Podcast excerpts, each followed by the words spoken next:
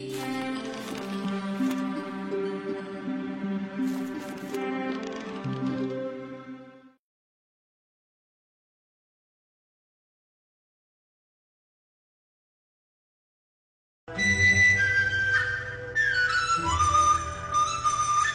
chi sơ tánh bổn thiện tánh tương cận tập tương viện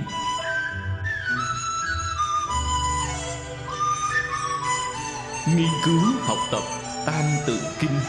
Tiên sinh từ định dân, chủ giảng. Tập 10 xin chào quý vị tiên sinh, quý vị nữ sĩ. Chào các bạn nhỏ. Bây giờ, chúng ta tiếp tục nghiên cứu, học tập tam tự kinh.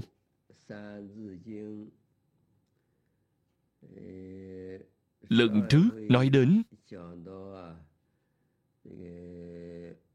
viết hỷ nộ, viết ai cụ, ái ố dục, thất tình cụ. Mới chỉ giảng đến đây. Hôm nay tiếp tục giảng bào thổ cách mộc thạch kim. Ti giữ trúc nại bát âm. Chúng ta bắt đầu học câu này. Đây là nói đến những loại nhạc khí diện tấu, tám loại âm nhạc. Khí là một loại khí cụ. Âm nhạc có phần hát thì gọi là thanh nhạc. Thanh nhạc phải dùng nhạc khí để mà biểu diễn. Cần sử dụng tám loại này để đệm nhạc chúng ta xem bào thổ cách. Bào tức là quả bầu. Dùng để làm một loại khen một loại vu. Những nhạc khí này là dùng trái bầu để làm thứ hai là thổ, tức là làm bằng đất. Bây giờ, ở trong quốc nhạc thì gọi nó là cái huyên cách tức là thuộc da những loại trống được làm bằng da. Những loại trống dùng để đánh. Một thạch kim là được làm bằng gỗ. Những nhạc khí được làm bằng gỗ, ví dụ như cái xúc, cái ngữ. Xúc tức là chữ viết giống từ chúc trong khánh chúc. Nhưng bộ thị ở bên trái chữ chúc thì đổi lại thành bộ mộc, được gọi là xúc còn ngữ là chữ cố trong từ cố sự. nhưng bộ cổ trong từ cố đó được thay thế bằng chữ ngô. ngô tức là chữ ngô trong từ ngô nhân nghĩa là chúng ta. cái này gọi là ngữ được làm bằng gỗ. Còn có loại được làm bằng đá giống như cái khánh loại đá tốt nhất được dùng để làm nhạc khí, chính là những loại ngọc thạch. Đó gọi là khánh. Còn có cả kim, tức là vật phẩm kim loại. Ví dụ, những loại nhạc khí như chuông.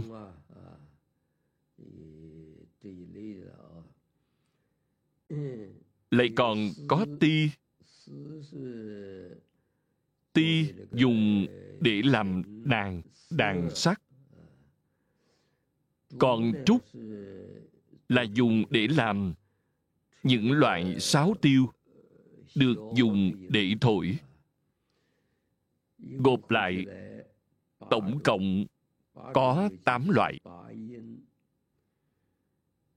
Tám loại nhạc khí gọi là bát âm trong tam tự kinh giảng đến bát âm này trên thực tế, cũng rất cổ xưa rồi. Căn cứ theo sự chú giải của người xưa, có thể tính từ thời hoàng đế hiên viên. Ông ấy có một thần tử tên là dung thành. Dung tức là dung mạo. Chữ dung trong dung mạo con người, thành là chữ thành trong thành công dung thành biết tám loại nhạc khí này. Có tám loại nhạc khí này. Trên thực tế thì âm nhạc này không phải bắt đầu từ thời hoàng đế hiên viên.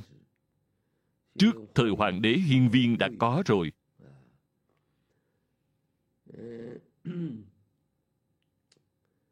những âm nhạc này đối với văn hóa truyền thống của dân tộc chúng ta mà nói.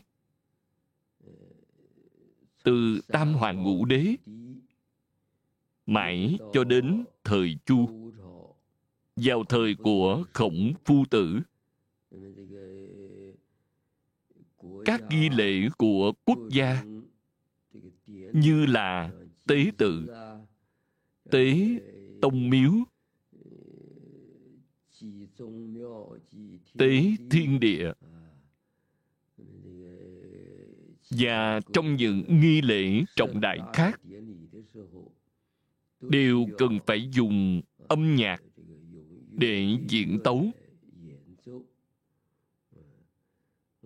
Hiện nay, trong thập tam kinh của chúng ta, có một bộ thi kinh thơ trong thi kinh, tức là những ca từ trong âm nhạc.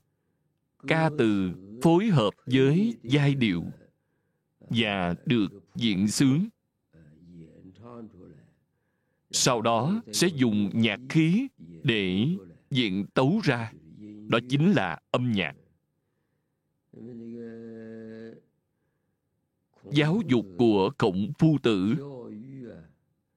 điều quan trọng nhất chính là giáo dục lễ nhạc.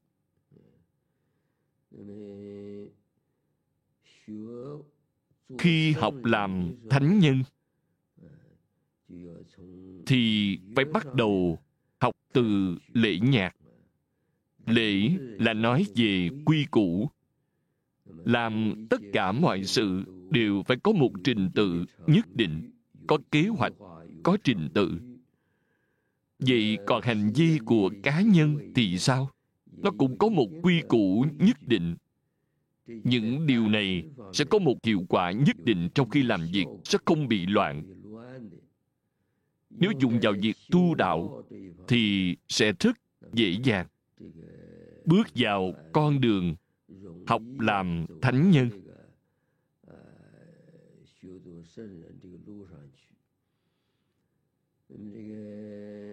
còn về nhạc thì sao? Âm nhạc có thể khuôn đúc tính tình của một con người, khiến cho họ trở nên ôn hòa. Người muốn tu đạo thì tính tình nhất định phải hòa hợp.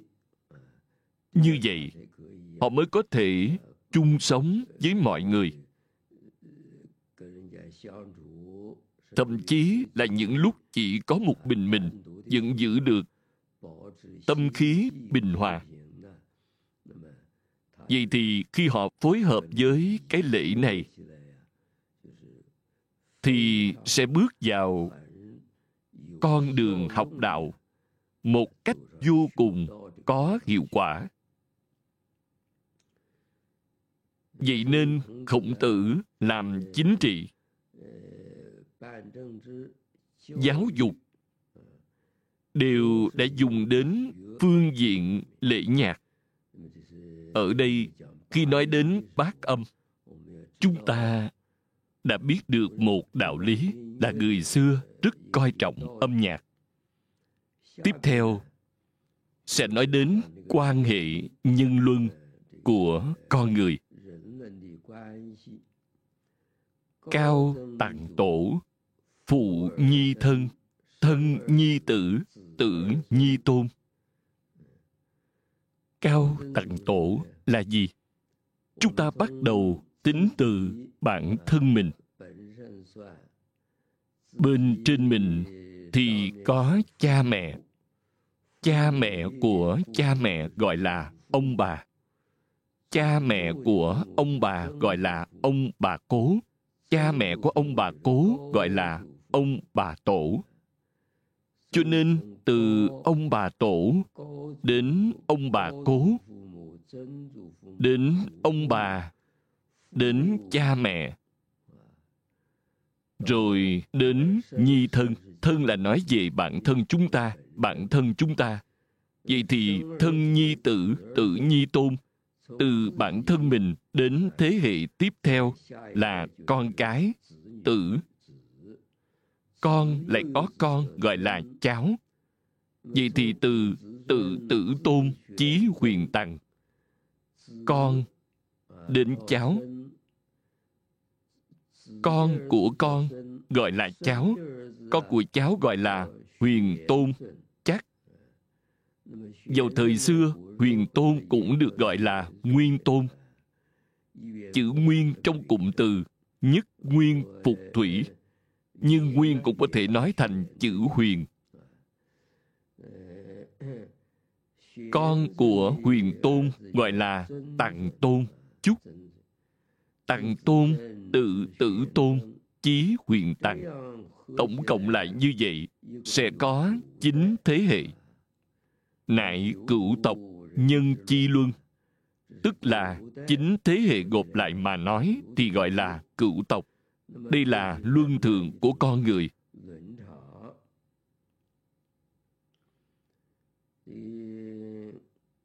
Tiếp theo là nói đến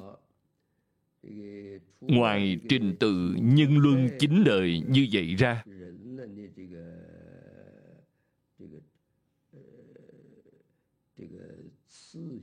Luân có nghĩa là trình tự. Có trình tự theo từng đời từng đời như vậy phần sau nói tiếp. Tổng cộng có năm loại gọi là ngũ luân. Ngũ luân có nói, phụ tử ân, phu phụ tùng, huynh tắc hữu, đệ tắc cung.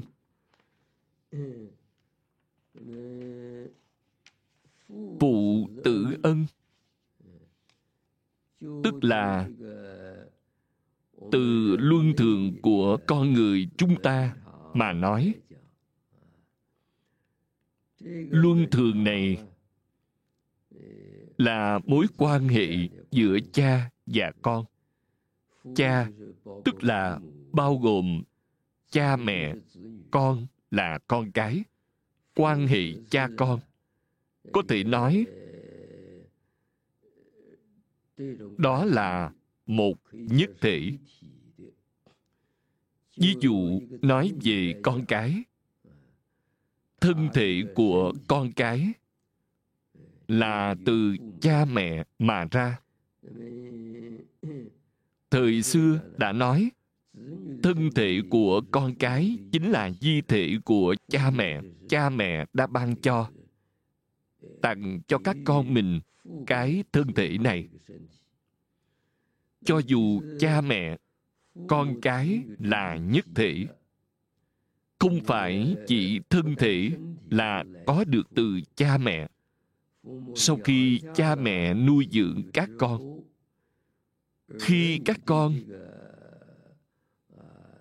vừa mới được sanh ra đời, ăn cơm cũng không biết ăn như thế nào, cũng không biết mặc đồ, không biết đi đứng không biết nói năng. Bắt buộc phải đương nhờ vào sự chăm sóc tỉ mỉ chu đáo của cha mẹ. Các con mới có thể từ một đứa trẻ mà lớn khôn thành người. Sau khi đã lớn lên thì không những phải nuôi dưỡng thân thể các em, mà còn phải giáo dục các em tất cả những điều này đều là ân đức của cha mẹ. Tại sao cha mẹ lại có ân đức như vậy đối với con cái? Đó là thiên tánh. Thiên tánh như vậy. Không những cha mẹ loài người, đối với con cái mình đều thương yêu như vậy mà chúng ta hãy nhìn xem những loài động vật kia, những con khỉ kia. Những con chó được nuôi trong nhà. Những con vật này, những con vật giống cái đó.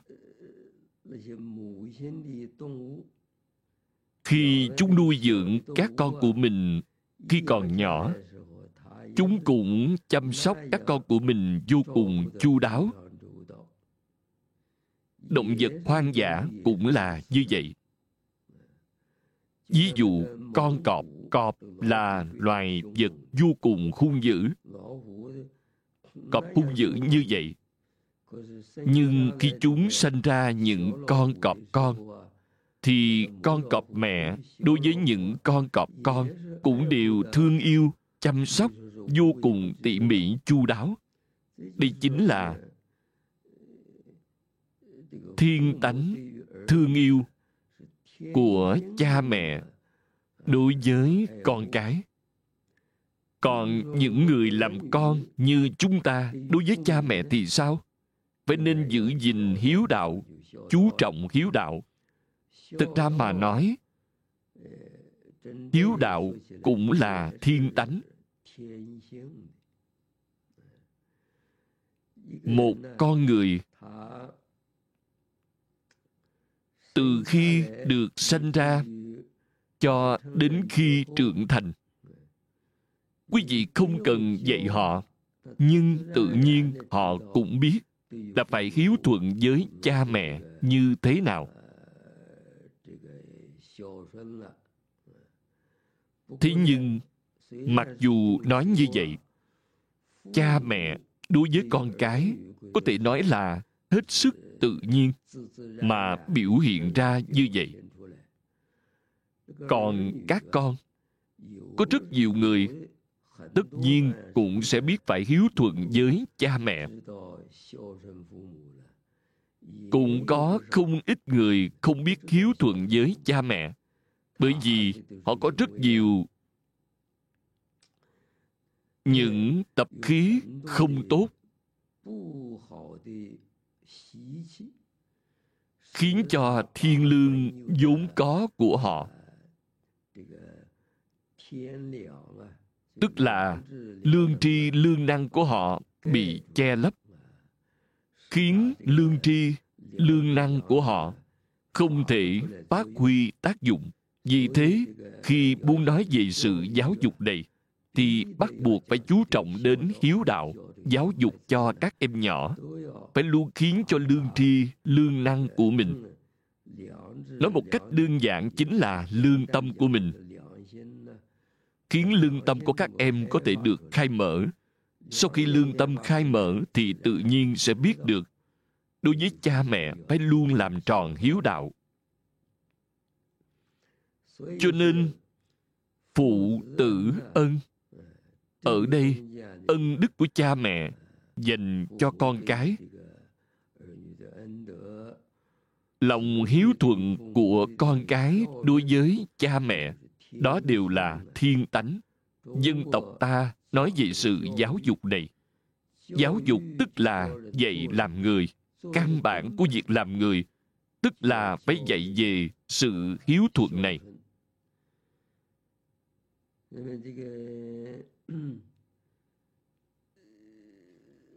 nói đến một gia đình.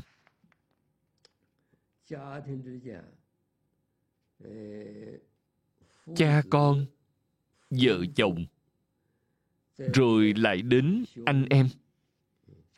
Anh em đều sinh ra từ cùng cha mẹ. Mối quan hệ này trong ngũ luân cũng là thiên luân. Trước đây nói đến đạo thống của ngũ luân này, huynh, tức là anh chị, đối với các em của mình thì phải biết thương yêu. Còn các em đối với anh chị thì phải biết kính trọng, thương yêu lẫn nhau, kính trọng lẫn nhau tại sao như vậy? Đã đều là anh em được sinh ra cùng cha, cùng mẹ. Thì người xưa đã dùng một so sánh là ví như con người chúng ta. Có tay, có chân vậy. Anh em cũng giống như tay chân của một người. Đó là một, cũng là nhất thể. Vậy thì khi đã có tình cảm chân tay thì phải nên thương yêu, kính trọng lẫn nhau. Một gia đình bắt đầu từ vợ chồng. Hai vợ chồng chung sống hòa thuận cho đến khi sinh ra con cái thì sẽ sinh ra quan hệ cha con. Con cái thì không phải chỉ có một người cho nên lại sinh ra quan hệ giữa các anh chị em. Gia đình có thể như vậy. Phụ tự tử hiếu, huynh hữu đệ cung vợ chồng thì hòa thuận với nhau. Vậy thì gia đình đó có thể nói là vô cùng hạnh phúc. Còn nói về quản lý quốc gia, quản lý đất nước đất nước của quý vị được tổ hợp như thế nào? Đức đức tức là do từng gia đình tổ hợp lại.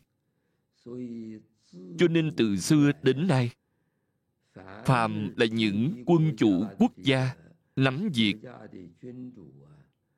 quản lý một quốc gia và cả những đại thần trong triều đình, giúp đỡ quốc quân, trị quốc, đều biết rõ về những đạo lý này nếu muốn quản lý đất nước cho tốt, thì phải giáo dục quần chúng, bá tánh đều phải xây dựng mỗi một gia đình, sao cho vô cùng hạnh phúc, vô cùng mỹ mãn. Mỗi một gia đình đều hạnh phúc, mỹ mãn như vậy, đều hòa hợp như vậy. Mở rộng ra cả đất nước. Đất nước đó chắc chắn sẽ thái bình, thịnh thế. Cho nên khổng tử nói về việc trị quốc, nói về sự giáo dục, đều là đặc biệt chú trọng đến ngũ luân. Ngũ luân tức là bắt đầu từ gia đình, vợ chồng, cha con anh em trong gia đình chính là tam luân. Cộng thêm ở bên ngoài, ở bên ngoài thì trong kinh văn của tam tự kinh, phần tiếp theo đã nói trượng ấu tự hữu dự bằng quân tắc kính, thần tắc trung. Trượng ấu, người lớn tuổi và người nhỏ tuổi điều này trong phương diện lễ nhạc, nếu nói về lễ, thì phải nên có cái lễ của trưởng ấu. Có một trình tự nhất định như vậy. Còn hữu thì sao? Bằng. Thông thường là nói về bạn bè. Thông thường nói về bạn bè. Trong quan hệ này, khi nghiên cứu tiếp thì có một chút phân biệt. Vậy thì chúng ta nói về chữ bằng này trước. Bằng là người xưa nói về những người học cùng một thầy. Trong lớp của người thầy đó, thì mọi người đều là đồng học, gọi là đồng môn. Ví dụ khổng tử về những học sinh đó những đệ tử của khổng tử đều đã đến khổng môn học tập cùng một lúc, cùng nhau cầu học ở trong khổng môn. Đó gọi là bằng ngoài đồng môn được gọi là bằng ra, thì còn có một mối quan hệ sâu hơn nữa, không những là đồng học mà còn là những người chí đồng đạo hợp. Chí đồng đạo hợp có chí hướng, cầu đạo. Hai bên đều có chí hướng tương đồng với nhau. Đó gọi là bằng hữu, đó gọi là hữu. Cho nên người xưa nói, đồng môn di bằng, đồng chí di hữu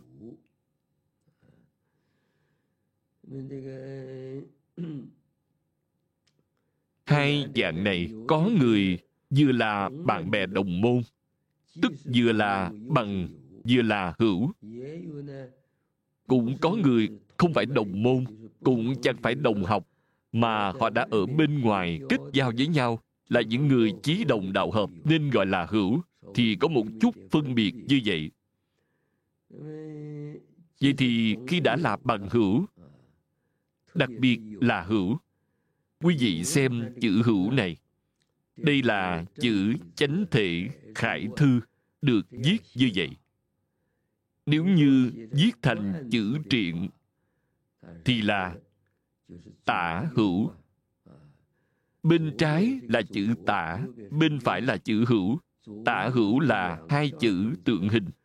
Hai cái tay tay trái, tay phải khi dùng chữ tượng hình để viết ra như vậy, thì có ý nghĩa là tay trái và tay phải giúp đỡ lẫn nhau. Vậy thì đó là bằng hữu. Lại nói đến quân tắc kính, thần tắc trung. Đây là quân thần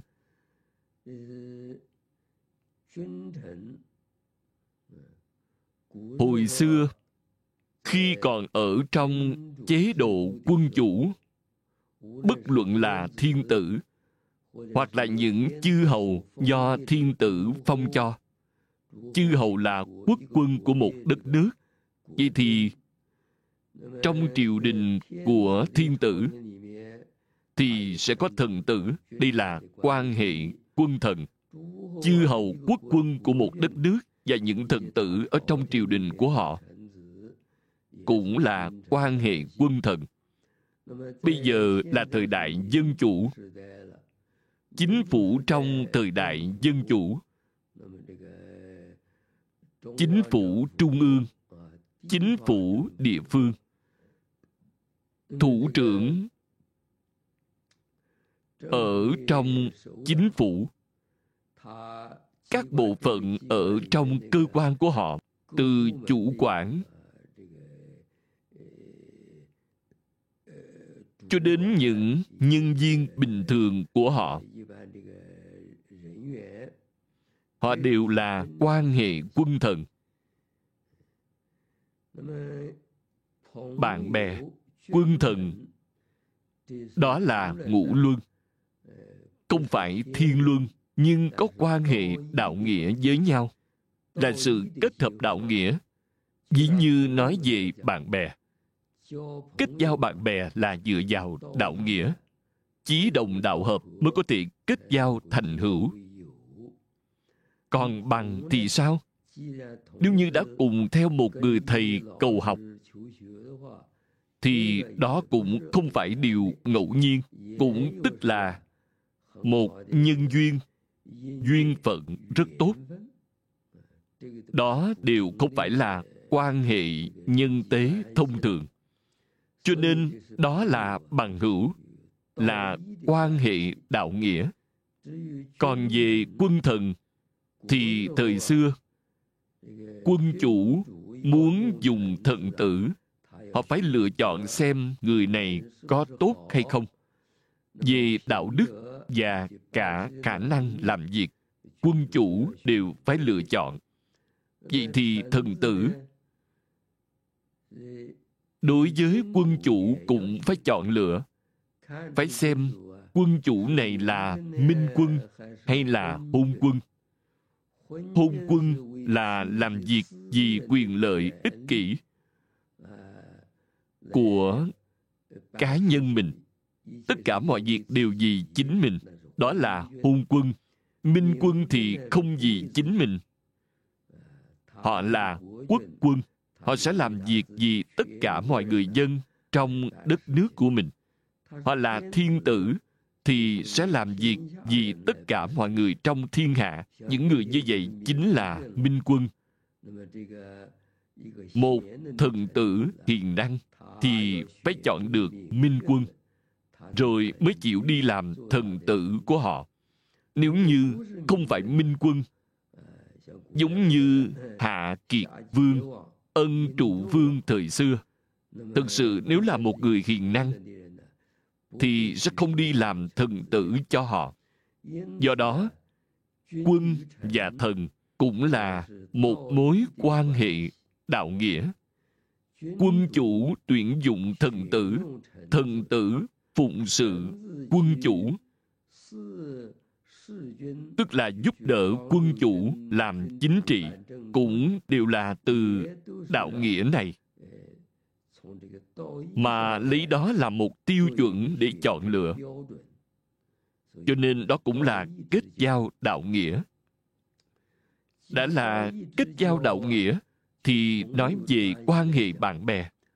Bạn bè là bình đẳng trong mối quan hệ bình đẳng này. Thời xưa, kết giao bạn bè không phải tùy tiện qua loa như vậy, mà phải trải qua một sự lựa chọn thận trọng, phải quan sát nhau. Hai bên đều phải quan sát đối phương.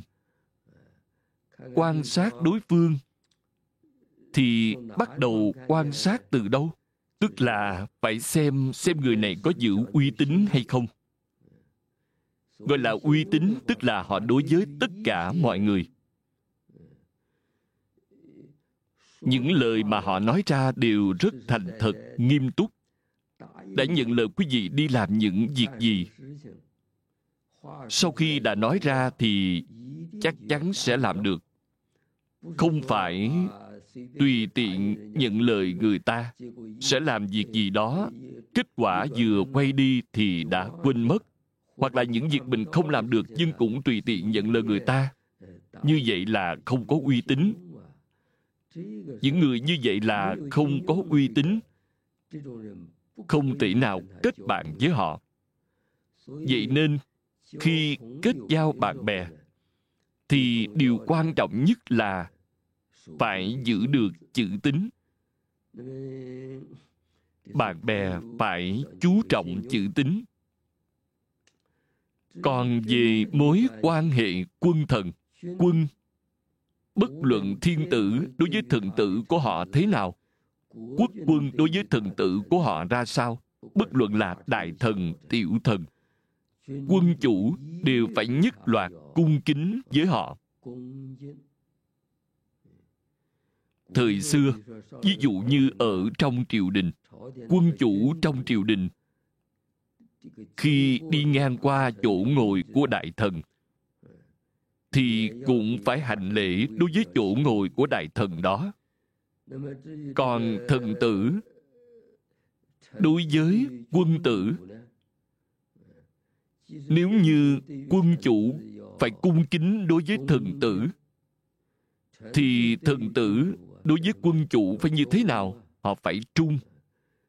Chữ trung này tức là khi làm việc cho quân chủ, thì tất cả đều phải làm tròn bổn phận của một trung thần.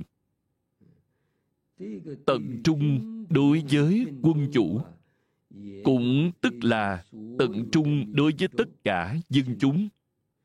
Bởi vì một vị minh quân những việc họ làm đều là làm vì tất cả mọi người trong đất nước. Đều là mưu lợi cho tất cả mọi người trong thiên hạ. Vì thế tận tự tận trung đối với quân chủ, tức là tận trung, đối với mọi người trong đất nước, đối với mọi người trong thiên hạ.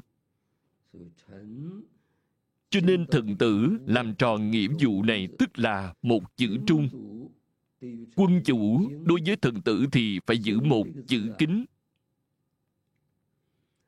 Chữ kính này không những nói về mặt lễ độ, là phải tôn kính thần tử này. Mà điều quan trọng nhất là, thần tử đó có những việc gì muốn kiến nghị quân chủ, thì quân chủ phải xem xét những ý kiến mà thần tử đó kiến nghị có tốt hay không? Đối với chính trị của quốc gia, có lợi ích gì lớn lao hay không? Là những kiến nghị tốt thì phải nên chấp nhận.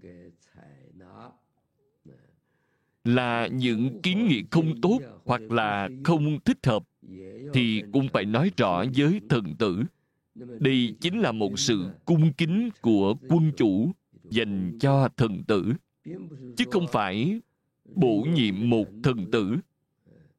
Chỉ là cung kính họ một cách lịch sự, dành cho họ những đại ngộ rất hậu hĩnh, cho họ những thù lao rất tốt. Còn về những kiến nghị của thần tử những sự việc khi làm chính trị thì lại không tiếp thu, không chấp nhận. Vậy thì đó cũng không được xem là một sự tôn kính đối với thần tử. Quân chủ tôn kính thần tử. Điều quan trọng nhất chính là phải tiếp thu những ý kiến đóng góp của thần tử. Vậy thì đây là quan hệ quân thần còn bạn bè thì phải chú trọng uy tín. Còn trưởng ấu thì phải có trình tự trước sau. Trình tự trưởng ấu nếu nói theo phương diện ngũ luân bạn bè, quân thần đều là những người có tuổi tác trước sau khác nhau. Bạn bè cũng có những người tuổi tác khác nhau. Vậy thì cũng phải làm tròn lễ nghi trưởng ấu này. Nếu không phải quan hệ bạn bè hoặc quân thần, đối với những người bình thường trong xã hội, khi gặp những người lớn tuổi hơn mình, thì cũng phải kính trọng người lớn. Đối với những người còn trẻ lại không phải là bạn bè của mình, cũng chẳng có bất kỳ mối quan hệ gì với mình. Chỉ cần gặp phải những người nhỏ tuổi hơn mình. Mình là người lớn tuổi hơn thì phải thương yêu những người còn nhỏ. Đó tức là có trình tự. Trình tự tức là một thứ tự của chữ luân trong nhân luân. Con người trong mối quan hệ ngũ luân này, giữ gìn được trình tự này, luân tức là lý, là một luân lý. Luân lý tức là một trình tự. Giữ được trình tự này, tức là sẽ có trật tự và không lộn xộn một mảy may nào. Nếu không lộn xộn thì con người chúng ta sẽ có thể xây dựng được mối quan hệ ngũ luân này con người, một đất nước, có lớn đến đâu đi nữa, có mở rộng ra đến khắp thiên hạ đi nữa. Tất cả mọi người đều không nằm ngoài ngũ luân này. Trong gia đình thì có tam luân, bên ngoài thì có lưỡng luân, gộp lại là thành ngũ luân. Ngũ luân này đều có luân lý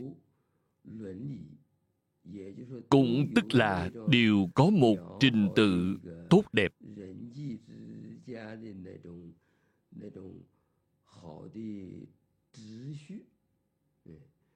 Trong quan hệ nhân tế giữa người và người, mỗi người đều giữ gìn một trình tự của riêng mình như vậy cứ nghĩ thử xem từ gia đình đến xã hội, đến quốc gia. Đó chính là quốc thái dân an. Nói đến thiên hạ mà thiên tử cai trị, tức là thiên hạ thái bình. Còn trong ngày nay, nói về điều mà mọi người chúng ta hiện nay hy vọng nhiều nhất. Thế giới hòa bình, thế giới hòa bình thực sự ra mà nói là bắt buộc phải dùng đến văn hóa truyền thống của chúng ta. Phải nói về ngũ luân, phải bắt đầu giáo dục từ trong ngũ luân. Giáo dục người bình thường dùng ngũ luân để cai trị đất nước. Vậy thì ngũ luân là như thế nào? Một điều quan trọng nhất trong đó chính là lễ nhạc trưởng ấu hữu tự, luân lý trong ngũ luân này chính là một cái lễ. Lễ tức là nói về cái trình tự này, dạy cho mọi người hiểu rõ về cái lễ này. Từ trong nội tâm sẽ bắt đầu hòa hợp giống như âm nhạc vậy. Vừa giữ gìn cái lễ này từ nhân tâm cho đến cách làm việc, cho đến quan hệ nhân tế giữa người và người, đều sẽ có một mối quan hệ tốt đẹp như vậy và cũng hòa hợp giống như một bản nhạc vậy. Nghĩ thử xem, từ cá nhân cho đến xã hội, gia đình, thế gian người trong thế gian này, chúng ta trong thời đại hiện nay, có thể nói là khó có thể tưởng tượng ra một sự tốt đẹp như vậy. Tức là thế giới hòa bình mà hiện tại chúng ta mong cầu cũng không thể nào tưởng tượng được tốt đẹp như xã hội cổ đại của chúng ta trước đây. Nói về đạo thống ngũ luân này tổng cộng có 10 ý nghĩa. 10 ý nghĩa này chính là hai câu ở phía sau. Thử thập nghĩa nhân sở đồng. Thập nghĩa tức là 10 loại thân phận. 10 loại thân phận như thế nào? Cha con là một luân bạn bè là một luân quân thần là một luân. đây là ngũ luân. Ngũ luân đó quý vị tách ra mà nói thì người cha là một thân phận con cái là một thân phận. Bên dưới thì là người chồng người vợ người anh người em bạn bè người ở hai bên đối đại với nhau. Hai người, quân và thần, gộp lại là mười thân phận. Mười thân phận này, mỗi người có một nghĩa vụ riêng. Mỗi người một nghĩa vụ riêng như vậy, tức là thập nghĩa. Mỗi người có một nghĩa vụ riêng, tức là sao? Cha mẹ đối với con cái nhất định phải từ từ tức là nhân từ. Con cái thì sao? Con cái đối với cha mẹ thì phải hiếu hiếu thuận. Chồng, người chồng đối với người vợ nhất định phải hòa người vợ đối với người chồng thì phải thuận. Cái này tách riêng ra mà nói là hòa thuận. Gộp lại chung mà nói là người chồng đối với người vợ cũng phải hòa thuận. Người vợ đối với người chồng cũng phải hòa thuận. Hai bên đều cần phải hòa thuận với nhau. Còn giữa các anh em với nhau, huynh tức là anh chị đối với các em thì phải thương yêu. Các em đối với anh chị thì phải cung kính. Bạn bè, lúc nãy ở phần trước tôi cũng đã nói rồi. Bạn bè phải giữ trọng chữ tính với nhau. Tính tức là thực tình, nghiêm túc, nói năng, nói chuyện với bạn bè thì phải thật tình, không được giả dối chút nào. Nói được những việc gì đều sẽ làm được những việc đó. Cái này gọi là tính. Còn về quân, phía trước có nói quân kính thần trung. Đây chính là mười ý nghĩa. Là mười nghĩa vụ. Những nghĩa vụ này trước hết là nói đến thiên luân trong một gia đình. Thiên luân tức là một điều có tính tuyệt đối, là một thứ vô điều kiện. Tại sao lại là vô điều kiện? Ví dụ như phụ từ tử hiếu. Người làm cha không cần biết các con của mình có hiếu thuận hay không cha mẹ đối với con cái.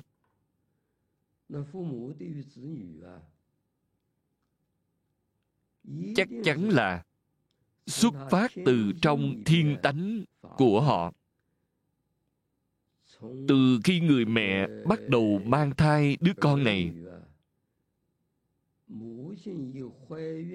thì đã rất quan tâm đến con mình. Từ khi mang thai cho đến sau khi sanh, lớn khôn nên người. Từ khi nên người mãi cho đến về sau, cha mẹ cũng không cần biết bản thân mình đã bao nhiêu tuổi, không cần biết con cái mình đã bao nhiêu tuổi. Chỉ cần mình còn sống trên thế gian này, không cần biết con cái mình đã được bao nhiêu tuổi rồi. Trong tâm của mình, họ vẫn luôn cảm thấy các con vẫn là con mình. Bất kỳ lúc nào cũng luôn quan tâm đến các con của mình bất luận là các con mình có hiếu thuận với mình hay không, tấm lòng quan tâm của họ, tấm lòng từ thiện, từ ái của họ. Trước sau vẫn không hề thay đổi. Đó chính là điều mang tính tuyệt đối chứ không phải tương đối. Cũng vậy, những người làm con đối với cha mẹ của mình hiếu tâm này cũng là điều mang tính tuyệt đối.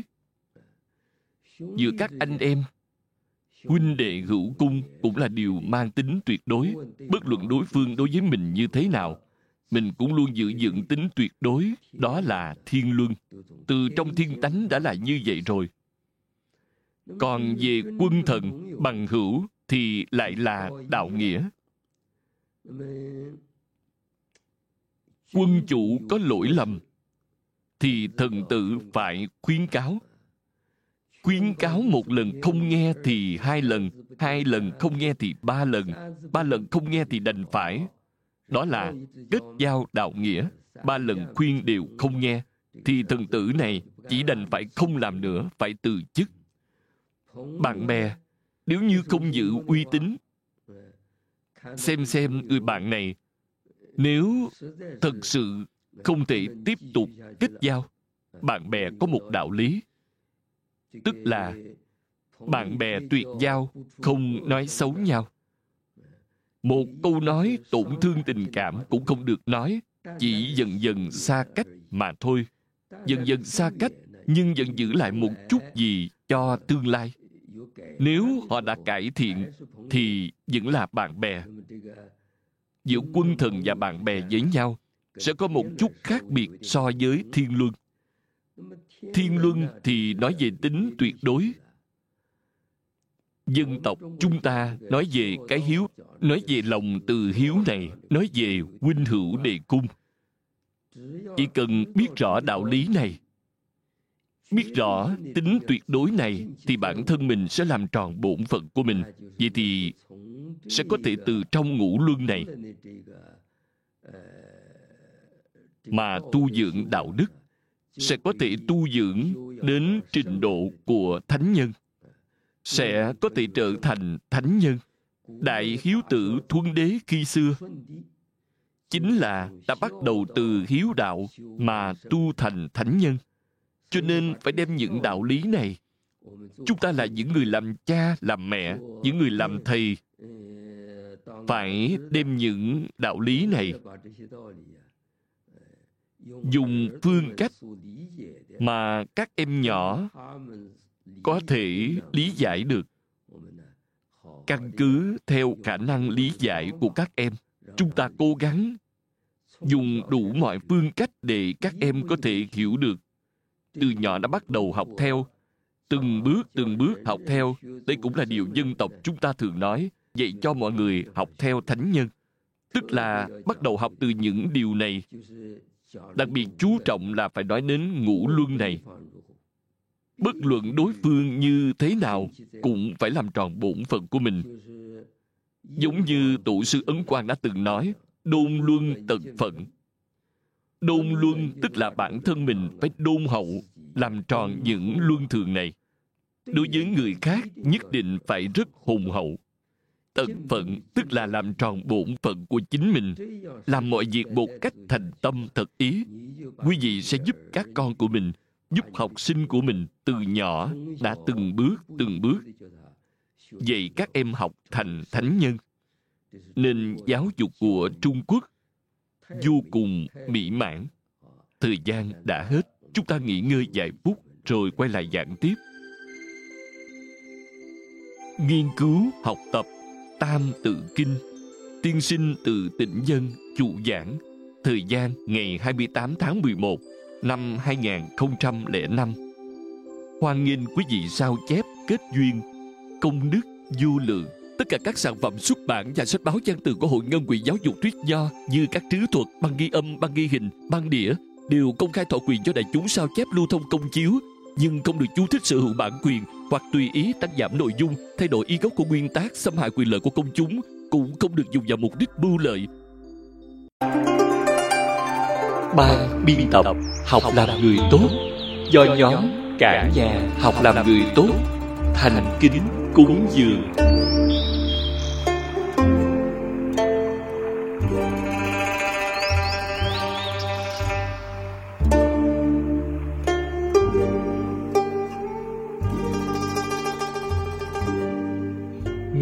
cả thảy chúng sanh đều tín niệm a di đà đồng cầu sanh về nước cực lạc nguyện đem công đức này trang nghiêm cõi nước phật trên đền bốn ơn nặng dưới cứu khổ ba đường. Nếu có người nghe thấy, đều phát tâm bồ đề, hết một báo thân này, đồng sanh về nước cực lạc nam mô a di đà phật.